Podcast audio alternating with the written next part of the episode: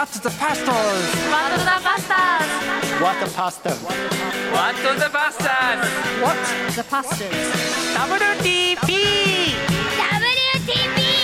What the what the pastors? はい皆さんこんにちはワットザバスターズ大島重則です10月27日、えー前回からですねワールドビジョンジャパンあー佐野博恵さん神田聖子さんにですね来ていただいてますがちょ前回撮ってどうです？出てみてどうですえー、なんか楽しかったです。か楽しかった、はい。佐野さんの声が良すぎてそうそうそう。アナウンサーっぽいなと思って本当だよね。本当ですか？いい声。えー、ちょっと転職しようかな響く声。あ本当ですか、うん。ありがとうございます。褒められてるのかな？褒めてる褒めてる。相当。佐野さんと一緒に出るのはすごいハードルが高いなと思って。うん。この声のせいで。そう。そう。だから神田聖子がね全然入ってこないから何ちょっともうちょっと来いよってそんな怒らられると思わなかったんですけど。佐野さん聞き惚れてましたあ聞き惚れてたんだね。あそうだよねえ佐渡さんにとってこの神田聖子っていう新人はどんな新人なんですか？期待の期待の大型新はい。新生、はい、期待の大型新生いやいやいや。えな何が期待なの？この人いやすごいコミュニケーション力高いしうんうん。明るいし。えでもさっき全部スンとしてたけどね。あの多分さっきちょっと緊張してたんだと思うんですけど。緊張してた、えー明るいし。明るいし、うん。でも仕事に対する熱いパッションは、うんあのすごいしっかり握ってるし、うんうん持ってるしそれも表してくれるし。あの文章いいよね。いいですか？なんか書いてたでしょ？どっかに俺神田聖子が書いた文章読んだブログいいですよね。あのおばあちゃんのやつ、うん、おばあちゃんのやつ、おばあちゃんのブログ。おばあちゃんのブロググって何？おば神田聖子のおばあちゃんが書いたブログじゃなくて。おばあちゃんについてのブログですね、だからさそういうことってさ文章を書いたり表現したりそして支援者に対してさ届けていく言葉を持っていかなきゃいけないじゃん。でえ神田聖子はいつからクリスチャンなの？僕は父も母もクリスチャンの家庭に生まれたので。そういう名前だよね清い光だもんね。そうでも、僕の名前を付けたのはおじいちゃんで、うん。そのおじいちゃんは当時はクリスチャンじゃなかったらしいですね、なのでなんかまあ結構適当になんか良さげな感じ取ったのかもしれない。なかなかないよ聖子っていう清い光って、そうですえそれねいじめられなかった？いじめああでもいろいろありますね。なんかあのーまあ俺らの時代はね松田聖子ちゃんっていそう神田聖子って男性と女性で間違えるってのは結構あって、ちょっと外国で働いていた時になんかニュースレターみたいなのを僕が出す役割だったことがあって3000人ぐらいの人に毎日。ずっと「せいこ」え「お」で終わるのでずっと女性だと思われてて会った時にすごい驚かれたみたいなことがありあそれはあるよね。アルファベットで記すと聖子だもんそんねなことはあったりしました、えー、でいつクリスチャンになりどどどこの教会行ってるの？僕は、あー長老教会という教派の教派の教会に行っていてはい。どこの大学で俺と会ったんだっけ？僕大学であったわけじゃないんですけどなんかまあ KGK のなんか集まり、うなんかの集会で大島さんがお話しされてるのに、で面白いやつなんですよって誰かが言って。誰ですか？神田聖子の。あ僕のことですか、うんうんうん。大島さんが面白い人かもでニヤいやニヤニヤしてて なんか基本的にバカにしてる顔でこっち見てんなと思いながら。そんなことしてないですよ。そんなイメージだったんですか？いや僕そんなのなんか ニヤニヤしてるの。なんかニヤニヤしながら。ニコニコって言ってくださいやニヤニヤじゃなそうね。そうだニヤニヤいやいや俺の中ではなんかニヤニヤしてんなと思いながら。でもなんかあ佐藤優かな？紹介したの。違うかな？バンバンここ個人名出すんですねなんか。ああ何？別に問題ああでも、はい。僕の義理の兄が。義理の兄か、あそうか。え佐藤優が義理の兄もう一回言ってどういうこと？僕の、うん。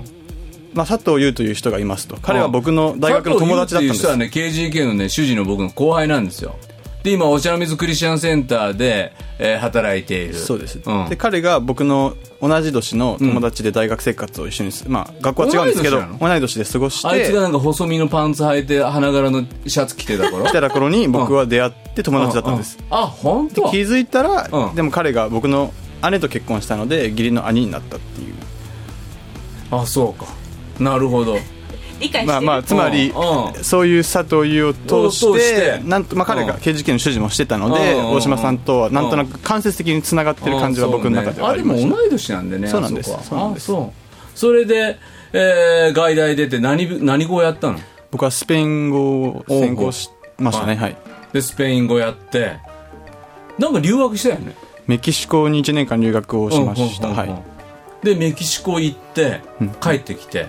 はい何やったの帰ってきてうん。大学卒業して、うん。その後もう一回メキシコに行って、うん。えっと、現地の銀行で2年間働きましたね。面白いね。めちゃくちゃですよね。面白いね。えもう超メキシコ良かったの？いやメキシコめちゃめちゃ良かったんですよ、うもうすごく素敵な国で。ご飯も美味しいですし人もあったかいですし。あんはんはんはんはんもう一回戻りたいなと思って卒業した後、えー、俺もあのねあのーワールドアッセンブリーっていう大会、ね。えいた？僕は行ってないんですけどあ本当？それの俺前後にメキシコにいました。あ本当？俺総集員の時に行ってメキシコ。でもあのカリフォルニアからメキシコ行く時にいや気をつけた方がいいよ。絶対気をつけた方がいいよってすげえ言われたの。危ないっていう印象めちゃめちゃありますから何に気をつねけた方がいい？なんかいあのあなんかのな殴られるかもしんないよとかあの取られるかもしんないよとか。メキシコとかコロンビアとかって殺人率うん。つまり普通にそこら辺歩いてたら殺される可能性が世界でかなりトップの方でうん。日本っていうのはそれが一番真逆で一番低いんですよね。逆に自殺率はその反対になるんですけどなのでちょっと危ない国っていうイメージはめちゃめちゃありますよね。空港でもう勝手に歩くなと。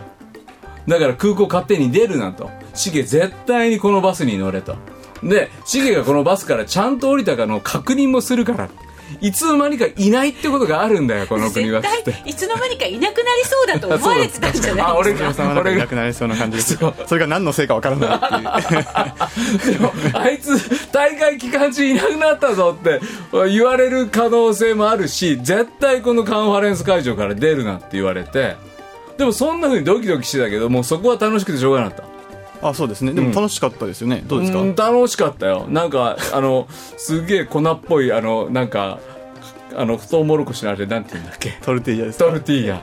あれがもうなんかパッサパサだったことですよ。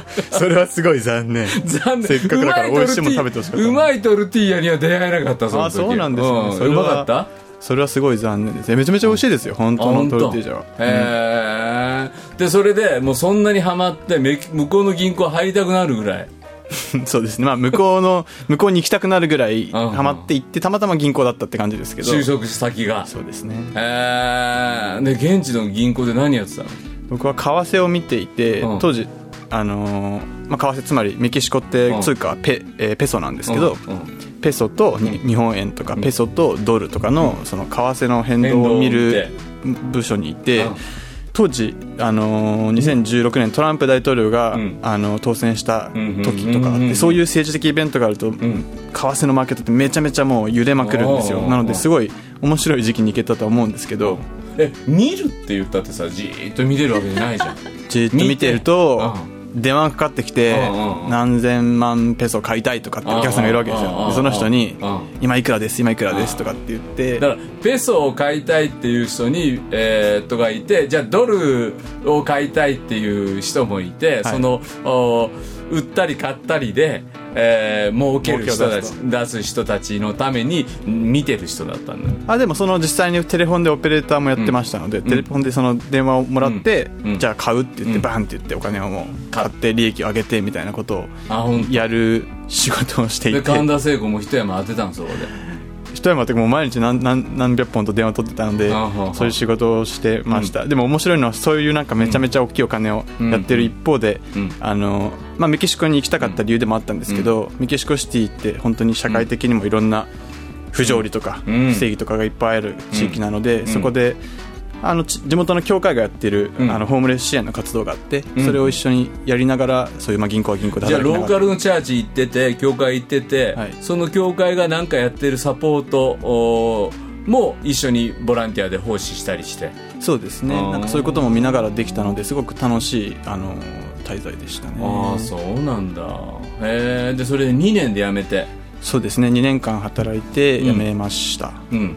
で辞めてどうするでその後もうちょっとまた勉強したいなというふうに思って、大学院に行のって、また大学院で2年間勉強を。どこの大学で？これはアメリカのインディアナ州っていう州にあるうん。大学なんですけど、はい、ノートルダム大学って言ってすごくカトリックのあのおうおう色が強いあとはフットボールアメフトとかでも有名な大学で勉強そうですね。あの宗うん開発学っていうんですかね。ざっくり言うと。もう本当に開発途上支援みたいなことを？そうですね。メキシコの不条理に出会いながら。そうですね、う開発の勉強とかあとはまあ NGO 学とかっていうのもなんか最近は ホットなトピックなのであって NGO ってどういうふうに機能するのかとかあとは結構自分がすごく関心があったのは、うん。あの開発と宗教の関係について学ぶっていうのはすごい関心があって、結構そういうことを勉強できるあのプログラムがあったのでその、まあ、すごいカトリックの色が強い大学ってこともあって、宗教を、まあ、あの真面目に捉えるっていうそういう側面がある大学でしたね。ねごめんその宗教を真面目に捉えた開発って何？どうですかね？なんかあの例えば例えばさイスラムに入るってなった時にはもうそこにあるさイスラムカルチャーがあるじゃん、はい。それとおキリスト教主義のさあー団体で入っていく時にさある種の宗教のコンフリクトというかさ、なんかそういったものがあったりもするじゃん。はい。そういったことをどうやって向き合うかみたいなことなんか考えるってこと？そういうこともありますね、なんか宗教間対話とかっていうのうんうんうん。はその一つの分野だと思うんですけど、うんうんうん。でもなんかそもそも国際協力って結構ふわっとした言葉じゃないですか、うんうんうんでも結局もちろん確かにその困ってる人がいます、うん。また自分が困ってますって言った時に、具体的なニーズなんかうん。家が必要だ教育が必要だ、うんうんうん水が必要だってことはあるんですけど、うん。それとふ同時に、うん。あの良き人生って何だって質問が常に横にあると思うんですよね。どういうふうにじゃあ生きていきたいのかっていう。そういう質問を考えるときにやっぱりあの長らく社会の中で、うん。まあ、宗教または宗教と呼ばれるようなものうん。が扱ってきた問題死についてとか。良き人生って何かと思った時にじゃあ信仰っていうものをいつもそのちどこの場所においても宗教はあるじゃないそしてその宗教が果たしてきた役割があり信仰が持ってきた力があって、はい。その良き人生をもたらせる宗教っていうことが果たしてきた役割、はい。水はあります。う家も建ちました。しかしなんでこの国には自殺率が自死自死者が増えるんですかってなった時に実はさ信仰や宗教がもっと果たさなきゃいけないことあんじゃないの？はい、みたいな。そうですね、うん。そのおおっしゃる通り本当にあの国際協力やりたいって例えばうん。いう学生がいたりとか、うん。そういうふうに転職したいっていう人がいた時に、うん。うん。あじゃあ宗教のこと勉強しなきゃいけないねとはならないと思うんですよ一般的に、なのであのふやもするとその簡単にその宗教ってものを取り除いてしまうようなことが起きうると思うんですけど、うん。あえてそこで宗教をまあ真面目に捉えるっていうのはそういうことで、うん。そういう宗教が果たしている役割の中でん。大事なもの、いいものっていうのをちゃんと見つめていかなきゃいけないよねっていうことを、あのまあ、勉強するっていうんですかね。でもそれすっげえ大事だよね。すっげえ大事だと思う。だってこの国でさ開発途上をやるってなった時に自分の宗教なんだろうか信仰によってそれを何とかしようっていうことってみんな考えないしむしろその宗教色消さなきゃって思う人たち、はい。で思う開発途上系の学問はいっぱいあるじゃん。はい。あもう本当にその通りだと思います、自分ワールドビジョンに入る直前はうん。あの交換庁でうん。国際協力を見てたんですけど、うん。えー交換庁ってどこ？外務省の国際協力で、うん。あの開発うん。を見てたんですけど、うんうん。やっぱりそういう中にいると見てたって言うんだね国際協力の担当してたっていう担の当してたのを見てたっつうのね。まあでも担当っていうとなんか担当ってめちゃめちゃ広いじゃないですか、うんなんかワクチンの。いやでも見てたっていうとじーっと見てたって、まあ。そっちの方が広い感じするけど。まああまり大したことをなしてないので見てただけだからちょうどいいのかもしれないんですけど。いやでもそのえー、と外務省でやってて、はい。うん。そういう時にうん。やっぱりその開発と宗教の接点について理解してる人がどれだけいるかというとうん。ちょっと上からの言い方になりますけうん。どいねえなと思います。それはだだってもう自然だと思うんですね。日本で宗教って言葉がうん示すなんて怪しいイメージとかをうん。まあ元にするとうん。それはまあ一回分けて考えた方がいいっていうのが自然な考えだと思うんですけうん。ど一方でじゃあ支援地を見てみるとうん。そこで生きてる人たちの生活をん。豊かにしているものは何かといったらうん。目に見えるものだけではやっぱりないと思うんです。うんうんうんでそういったものを一緒にうん。どういう方向に向かっていきたいということをん。考えるときうにん。やっぱりそういう宗教リテラシーっていうんですかうねんそういうものって結構大事なんだろうなって大事よ。思ってます。本当大事。それすげえ大事。で神田聖子さ牧師になろうと思わなかったの？思ったことはないですね。あそう。でもスカウトスカウトしないで。ワールドビジョンのニューホープなんだから。いや俺なんか思ったことあるんじゃないかなっていう顔をしてるような気がしてたのよ。でも思ったことないないないや思ったことはないんですけど、うんでも結局多くの方がそれこそ牧会っていう仕事でやっている仕事ってめちゃめちゃに似てると思うんですよね。開発とか、まあ、下手したら人道支援っていう仕事が結うん。局目の前にいる人、まあ、自分も含めてかもしれないですけど目の前にいる人が本当に幸せになるのは何なんだっていう質問に向き合ってるっていう意味ではうん共通点はあるんじゃないかなと思いますよねや一緒だよ一緒。だってうち川口市でね教会あってさ、まあ、本当にクルド系の人たちとか、結構教会周辺に住んでらっしゃったりとか今在住外国人増加率って日本3位なんですよ。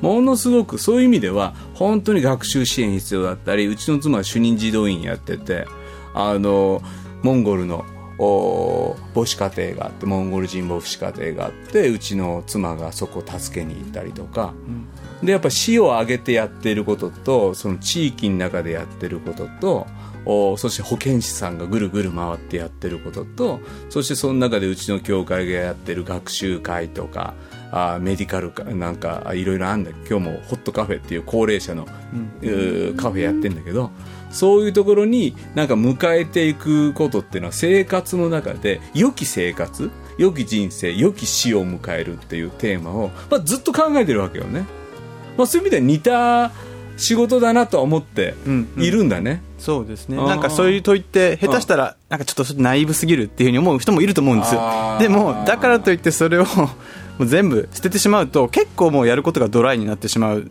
寂しさがあるんだろうなって思うんですよ、ね、いやそれ寂しさを感じたわけだ感じまあ外務省の場合は、まあ、組織もでかすぎるので。でもナイーブだなお前とか言われた？いや別に僕そんなこと みんなの前でなんか言わないの？大手振って言ったわけじゃないので。ただやっぱり物足りないなというあかもっと人間なんか人間らしいことというか現地の人に近い場いわゆ所でるその数字動かしてこんだけの予算立ててあどんどん割り振っていくような仕事よりも人の体温が感じられる距離にいたい。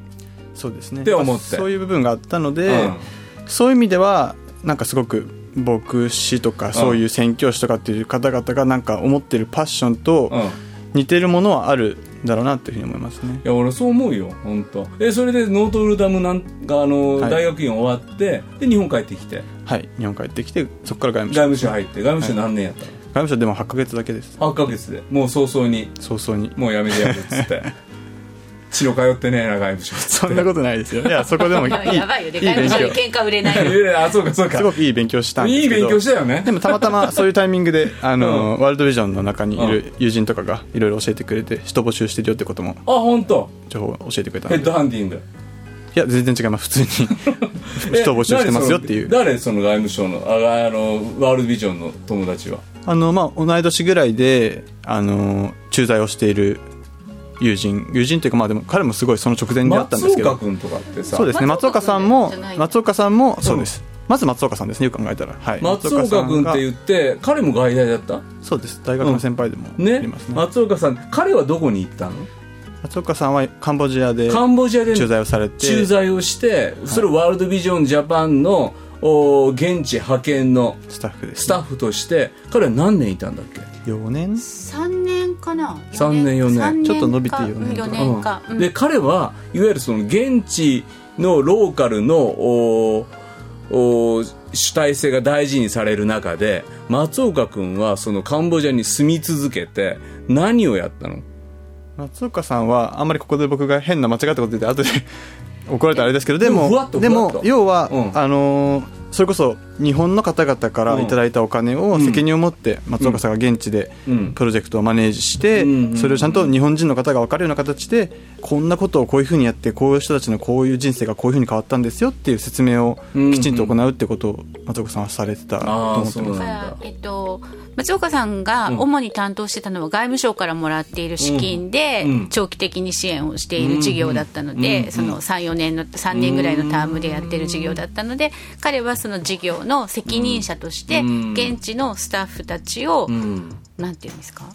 現地のスタッフたちと同じチームを組んで、うん。うん。その現地の中にもう出向者として入っていて、すごいね。ワールドビジョンカンボジアの中に入って、うん。でプロジェクトマネージャーとして、うん。その現地のスタッフたちも束ねながらその事業の進捗管理とかそう。そういうのをやっていた。やっぱり僕もね総主人でカンボジア行くことあってさやっぱりさ街がさ痛いのよ。痛みがあるのよ。歴史が。うん何歳世代はもうほぼいないとかね、虐殺の中でこの世代はもうで若さがあるんだけどなんていうのかな不安定なしんどさみたいなのを、まあ、学生伝道やってるね。カンボジアで KGK やってる総主事との話をしながらねそういったところに一緒に住んで日本からの支援を受けてあるいは外務省とか政府系のお金を受けて預かって活動している、まあ、そういう松岡君みたいな人に話を聞いた時にああ俺ワールドビジョンだなと思った。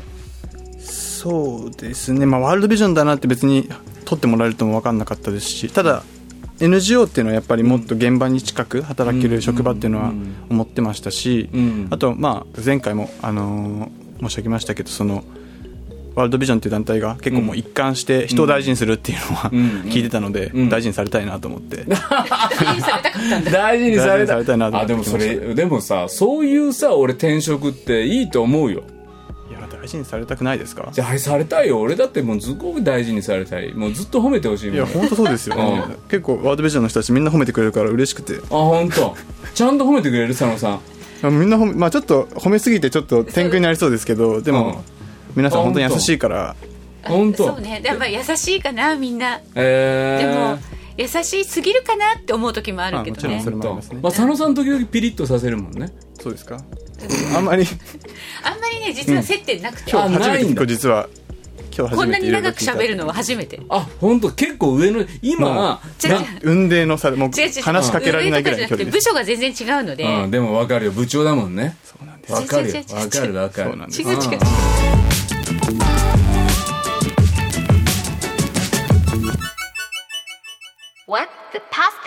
うえ神田聖光がいるさ部署支援事業部はあー緊急人道支援っていうのもやっていてまあこれ中東地域担当してるって言うんだけど、今ウクライナものっていうのも今何かしらのさ支援っていうのはあんの？そうですね。ワールドビジョンっていう団体としてん。ウクライナうんうん。に今オフィスも置いてん。えー対応して。ワールドビジョンウクライナ。ウクライナになるのかな？うん多分そう。そうですかね。うんうんポーランドだったりするところからもそばにいてどんどん入っていく。だからルーマニア側と、うんうん。あとモルドバモ側から結側。構最初は入ってて、今ポーーランドからも入ってるのかな。だからこうん。う拠点をいくつか作って支援して。でもさその子供たちがえやっぱりワールドビジョンはやっぱり子供への支援なの？中心はメインは。そうでもないあのもちろん大人への支援もしてますし、うんうん。だって子供は一緒に大人といるわけだから、うんうんうん。大人への支援も大事なので、あの大人への支援も一緒にしてます、うんうんうんだから子供だけってわけじゃない、うんでも、うん。やっぱり未来を担っていくのは子供なので、うん。その子供を大切にしなきゃいけないという、うん。あの子供を守らなきゃいけない、うん。あと子供が健やかに成長していくような環境を、うん。その周りにいる大人たちと一緒に作っていかなきゃいけないという目線はずっとその支援活動の中では持ち続けてる。ん。もう本当に目を覆いたくなるけど見なきゃって思う映像が飛び込んでくるじゃないですか。子供たちがねお父さんと引き離されねお父さんが戦地に行かなきゃいけない。男性は国国から出ちゃいけない。兵士として戦わなきゃいけない今ロシアでもそういうことが起こってきてね。家族がぶ一方でそのミサイルで家が潰されていく砲撃を受けてあるいは虐殺された遺体の数がある中でね。本当に今この世界で起こっている出来事を僕らが見るときにワールドビジョンのスタッフはそういうことを見たときに何を考えるの？何を考えるか、うん。いい質問ですね。でも ありがとう褒めてくれて。いやなんか考えさせられるなと思っていて、別に我々がそういうなんかうん。事業を行ってるからこういう団体で働いてない人と違うことを考えるかというと、ん。多分気持ちは本当に同じで,、うん。で特になんか自分も今さっき30歳になったって言ったんですけど、うん。やっぱり周りで自分の、うん。まあ、家族の子供たちがうん実際にいたりするような年齢になってきた時にうん今までなんかなんとなく遠い国で起こってきた子供が経験しているストーリーっていうのが、うん。あ今自分のこの姪っ子がとか、うんうん。この子が同じような経験をしたらっていうふうな想像をするっていうことがやっぱりできるようになってくると、うん。本当に数字じゃないなっていうことは思うんですね、何千人のそれこそウクライナでに2000個の2000校以上の学校が、うん。あの爆撃を受けて子供たちが犠牲になってとかっていうニュースを聞いた時に、うん。もう本当にその数字だけ、うん。数字なんだけど数字じゃないなというか、うん。本当にその一人一人の子供たちがうん。経験していることを我が身のように考えた時に、うん。やっぱり何かしなきゃいけないなっていう思いにはなりますようん。うね。ん。その何かって言った時にさ俺が思い浮かぶ何かとさワールドビジョンにいた時の何いるからこそ思い浮かぶ何かは俺違うのかなっていうふうにも思う、はい。心持ちは一緒なんだけど何かのアイディアが違うようにも思うんだよね、だから俺は託そうと思うっていうか、その何かのアイディアを持っててくれるからここの団体にここのスタッフに。でしかもスタッフっていうのも顔がないじゃん。はい。でも今回佐野さん出てくれて聖子さん出てくれてあの声だけどこの声とこの顔を信頼できるって思った時に託せる人の顔だと思うわけ。はい。やっぱその顔を見せてくれるから託したいとも思うしなんかねやっぱそういう顔と人と思いが見えていく時に何かっていうのは何を思いつく、あの自分がいる部署っていうのは、あの支援事業部っていう部なんですよね、うん。つまり事業を行う部、ん。プロジェクトを行う部、うん。で多分ほとんどの開発支援ですとか、うん。緊急人道支援っていうのは、ん。もう事業なんです。で事業は何かというともう決まった期間があって、うん。決まったゴールがあって、うん。で限られたリソースがあって、それでもう最大のうん。目,、目的達成をしようっていうものなんです、うん。なので私たちはうん。今大島さんがおっしゃったような、いろんな人たちがうん。いろんな政府が思ってる思いをうんリソースって形でもらって、うん。本当により一番いい形で事業を終わらせるために、うん。一番いい専門家を連れてきて、うん一番いい方法論を使って、うんうん今一番いい場所から一番いい人たちに対して、ん。一番ニーズを必要としている人たちうんにうん。事業するっていうことにあの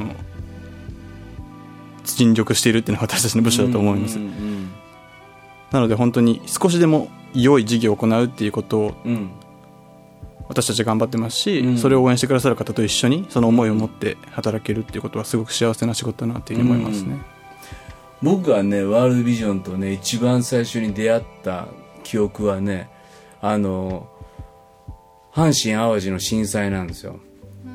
で兄弟団西宮教会があそこワールドビジョンのベースキャンプになっててね、であそこに行ってそしたらもう段ボールの山の陰からねあの峰野先生が寝袋からむくっと出てきたの。で誰だこのおじさんって最初思ったの。でもあの声だからうわ峰野先生だってすぐ分かる。あ峰野です。今おはようございます。であ現地入るんだと思ったの。あのこうやって現地に入って現地でえー寝袋で一緒に寝てそして配布するでねワールドビジョンのトラックと山崎パンのトラックがね何トンだったかな続々と流れてくんのよ。で俺はでそれを受け手側にいてでそのトラックの荷物をお下ろす側にあの大学僕はその2年かあ3年か。あで、えーいたの。でその時に余震が来てね下ろしてる真っ最中に震度4とか僕その時もう慣れてるから今4だなとか3だなとかで言えんだよね。うん。でその時にあこんなにあのー心強い人たちが関西のことを思って運んできてくれてでパン受け取って水受け取って。まだ本当に揺れたてだからね。揺れたてって言い方あれだけど。うん。そう。あの時多分半分以上のスタッフが、うん。そこの教会にずっと泊まり込んでたとう。ん、で思う、小平先生牧師のね、うん。教会。あのワールドビジョンのスタッフが半分以上向こうに行ってて、うんうんうん。うん。そう。でねその時にねあの続々と受け取る。で受け取ったものをまた地域協会に持っていくあるいはあ地域のもちろん自治体との関係もあったしいろんなことを間つないでいくっていうことに走り回ってるスタッフたちを見て。一番あの時にねやっぱりその時感動したのは何かっていうと教会にね出入りしていた女の子がいてね、えーお父さん死んじゃったお母さんは他の男性と逃げてったお兄ちゃんももう家帰ってきてないって言ってね。でねやっぱりそれね地震の被災した時にねその女の子とね僕らそこで教会で時間を過ごしたんだよね。そういう支援の一個一個にさそういう子たちの痛みがありそこに寄り添う。そこと生きる。教会はまさにそこに立ってて。でそこにその子の人生やそういった支援にもちろんトラックで来てくれる心強さとともにそこをちゃんとさ見てくれている団体とやったらもうさーっと帰っていく団体との違いっていうかもちろんリソースは限られている。期間も限られてるかもしれない。でもあんまり終わっちゃいけない。あんまりケツ決めすぎてちゃいけない。ケツ決められすぎると。お俺たちここ残って教会やってっから別に見捨てられたとか見放されたとは思わないけど息の長いさ。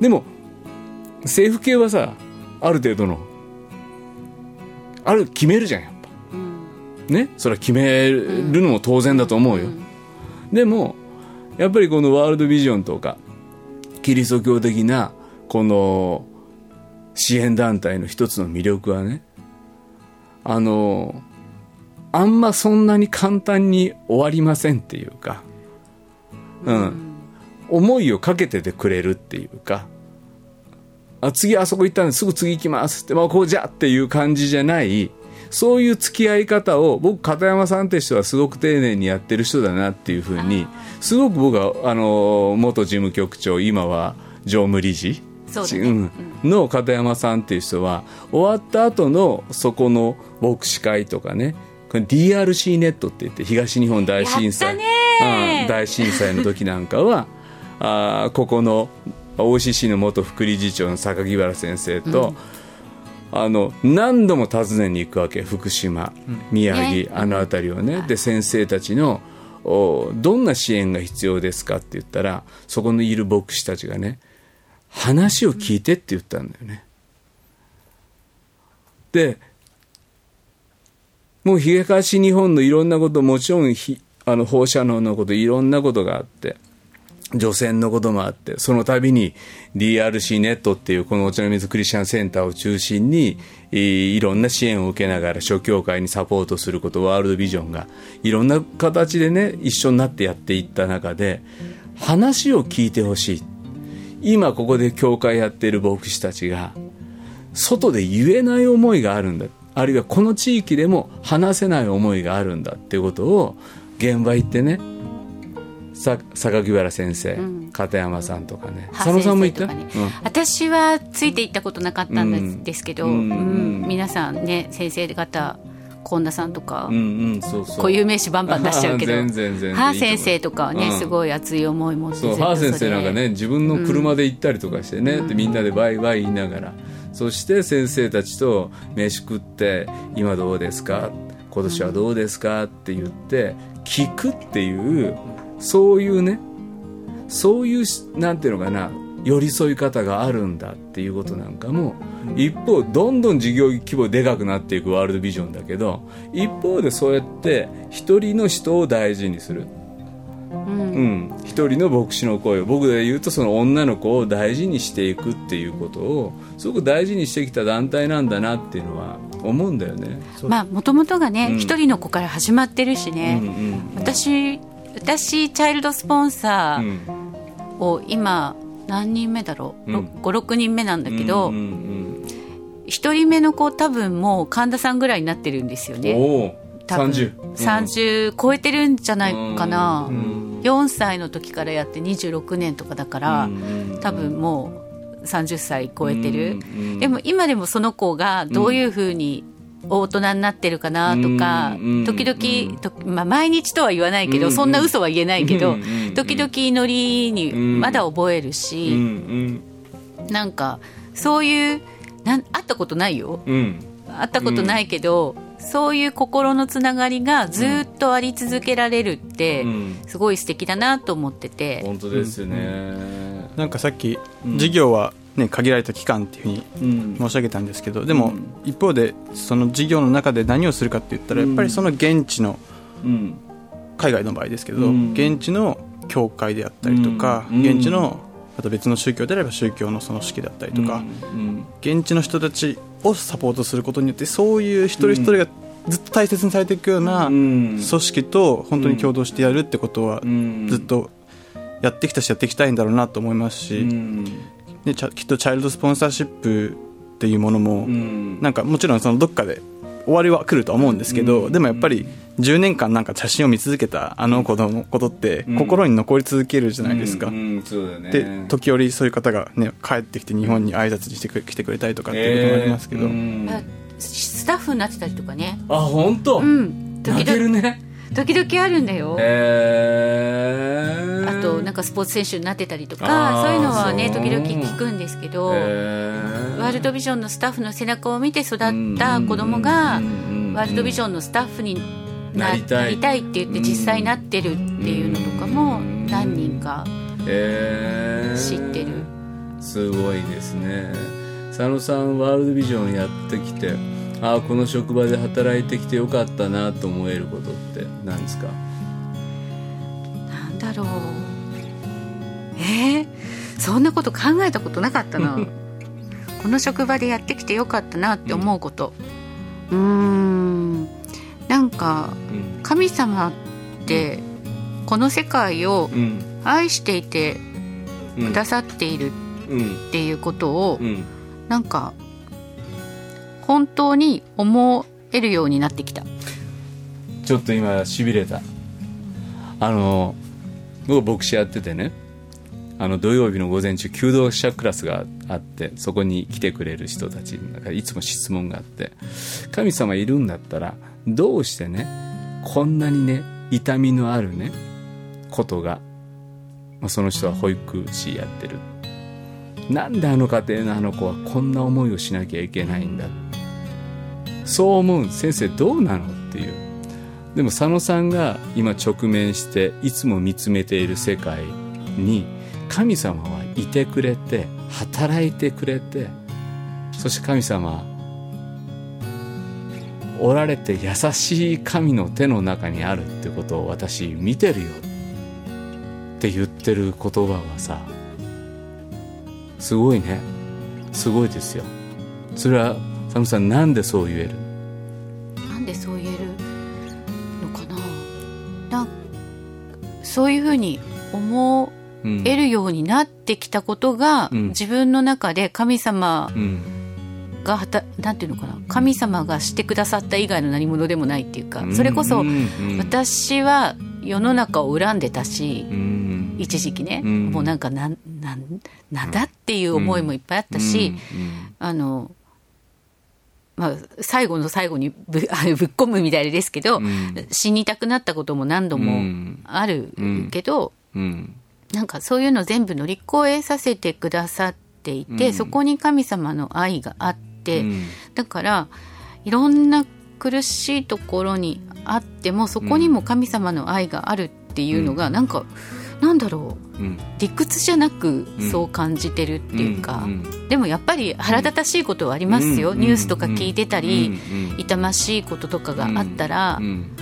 どうしてこういうことが起こってしまうんだろうって思うことはいっぱいあるけど、うん。でもなんか世界を神様が愛していてくださる、みんなを愛していてくださって一人一人に今も隣にいてくださるんだなってことをうん。思えるようになっできたのが、うんワールドビジョンでの私の一番働いててよかったなって思うことかな。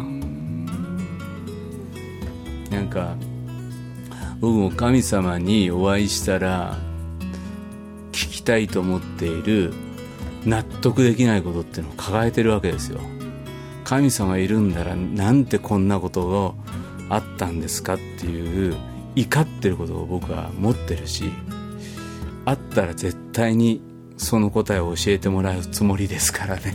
ぐらいのことはあるけど。でもでもこの方が僕にしてくれたことを思う時に僕の罪のために十字架にかかってくれたことこんなものを愛してくれたことそしてこんなものにもかかわらず佐野さんが言ってくれたように私は変わったんだと。神様によって恨んでた自分が世の中を。ああ神様って愛されてるんですねこの世界をって思えるような自分の人生に出会えてきたことを思うといろんなことあるけどね。その求道者の方が言うように。なんで神様へ？でも自分に起こってることを本当に見つめていった時に人を大切にするワールドビジョン神様が私を大切にしてくれたっていうのが何よりも原点にあるから。ああこの私を大切にしてくれた神様はあの人を大切になさらないはずはないしよく見てたらやっぱり神様は大切になさった愛されているよねっていうことを見出していける。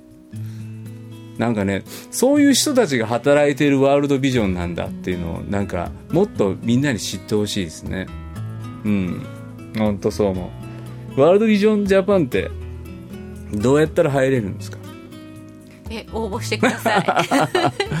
はい。しょっちゅう募集してますよ。今も人事募集してますよ。本当？はい。えーあの入れてって言ったらまあそんなに簡単には入れないけどまああの試験もあるし面接もあるし面接もあるし、うん。志望動機も書いてもらいますが、うんうんうん。あのはい。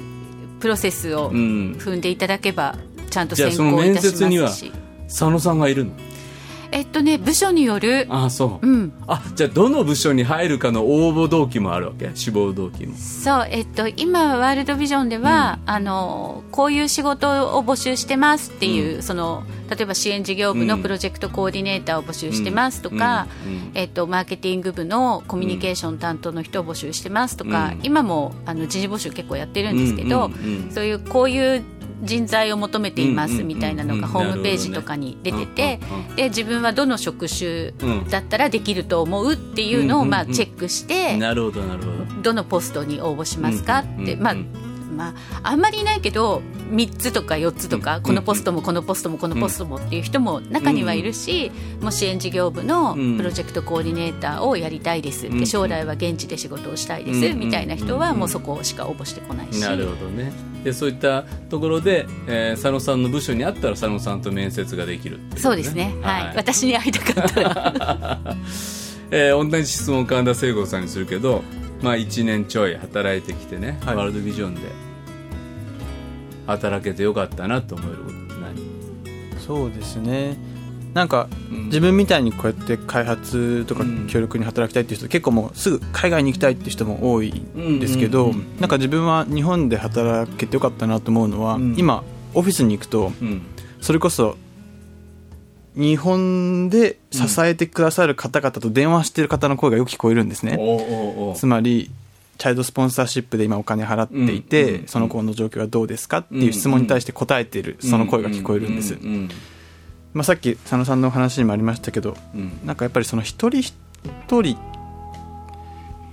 やっぱりこうやって、うん。し 私たちみたいな団体にいると常にフォーカスはやっぱり現地にあってあるべきだと思うんですけど、うんうん一方でその支える人たちもやっぱりいろんなストーリーの中からいてうん時には本当に仕事を失ったけど、うんうん何かこの人生で生きている価値を見出したいから、僕は支え続けると、うん職も失ってるけど、うんそうしないと自分が自分のまあある意味それが存在意義になっているとかっていうような手紙をこの間内部でも共有してもらったことがあって、なんかそういう思いに、まあ、うちのスタッフも本当に一人一人誠意を持ってうん。対応している声を聞きながら働くときにうん。やっぱりこの働き全体全体像をうん。少し見れるというか、うん。現地で授業やってよかった。うん。なんかそれを一つレポートで送ろうっていうだけじゃなくて、うんうんうん。もっともっとここにも思いがあって、だね。日本にでもそれを本当に心から支援してくださる方がいて、うん。そういう方々と一緒に何かできてるんだっていうのは、うん。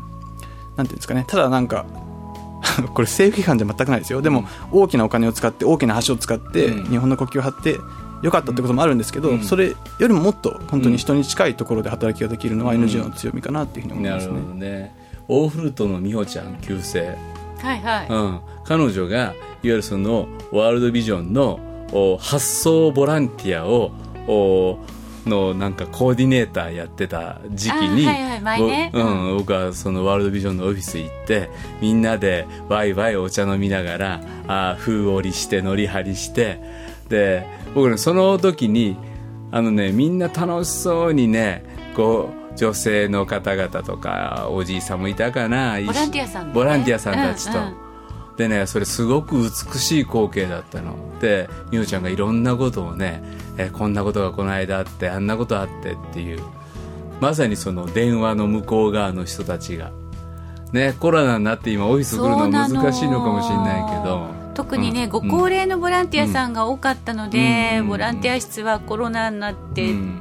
できなくて、うんまだお休みしてでもそれのおすぐそばにその温度感を感じながら働けているっていうのはすごいよね、すごい。うん、顔が見えてるっていうか、はい。うん、声が聞こえてるっていうかね、ぜひぜひワールドビジョンジャパン、え今回ですね、えまだまだこの働きの大切さ魅力について知りたいという方ですね、えいらっしゃると思いますし、えー加わりたい私もできることあったら、あえー何チャイルドスポンサーシップ知らなかったんだけど、とかいうような人はですね、えーすぐ検索してくれて、えあるいはあ自分もできることないかな。あるいはこういう働きに私も前から就きたかったんだ。私も実は民間で1年半経ってそろそろ動きたいと思っている。とかあー顔の見えるう途上支援開発途上支援したい。とかあーメキシコが好きだ。あとか。関係なすぎる。メキシコはちょっと事務所行けないかな。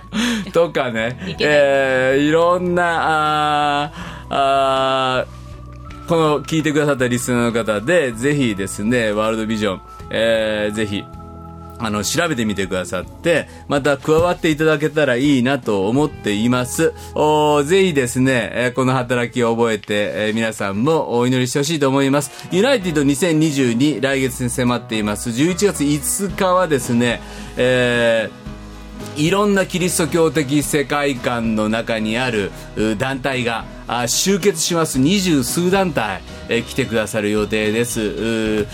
老人介護とかあるいはまあ本当開発支援途上他にもですね、えーハンガーゼロさんとかですね、え日本国内やってらっしゃるところもお来られますしあとは出版事業お命の言葉社さんあ教文館さんあとかあとどこがあったかな。あそういう学生伝道団体も。ハイ BAKGK なんかもブースだしいろんなキリスト教の歩みの中で自分がお役に立ちたいと思っているいくつもの分野の方々が集結するっていうのが11月5日です。ぜひユナイテッド2022東京キリスト教学園大学でですね、えー神田聖子さんの奥様お連れ合いが教えてるんだよね。そうですね。はい教えてもいます。ああ秘密なの？いやそんなことないです。あ本当？そうかそうか。神田っていう先生見たらギリシャ語を教えてくれるということで、えー TCU にもぜひ入っていただきたいと思います、えーさらに11月6日ライフラインワールドビジョンジャパンの方がゲスト。これ誰？山口さんという方が。若い若いはい青年です、若い青年がこの人も期待の大型新はい人、期待の大型新人です、はい、えー、11月6日にですね、えーライフラインも見ていただけたらいいなと思います。では今日のワットザバスターズ大島重則と、佐野博と神田聖子でした。はい、次回はまた7のつく日になります。さよなら。さようなら。さよなら。この番組はラジオ世の光テレビ「ライフライン」でおなじみの DBA 太平洋放送協会の提供でお送りしました。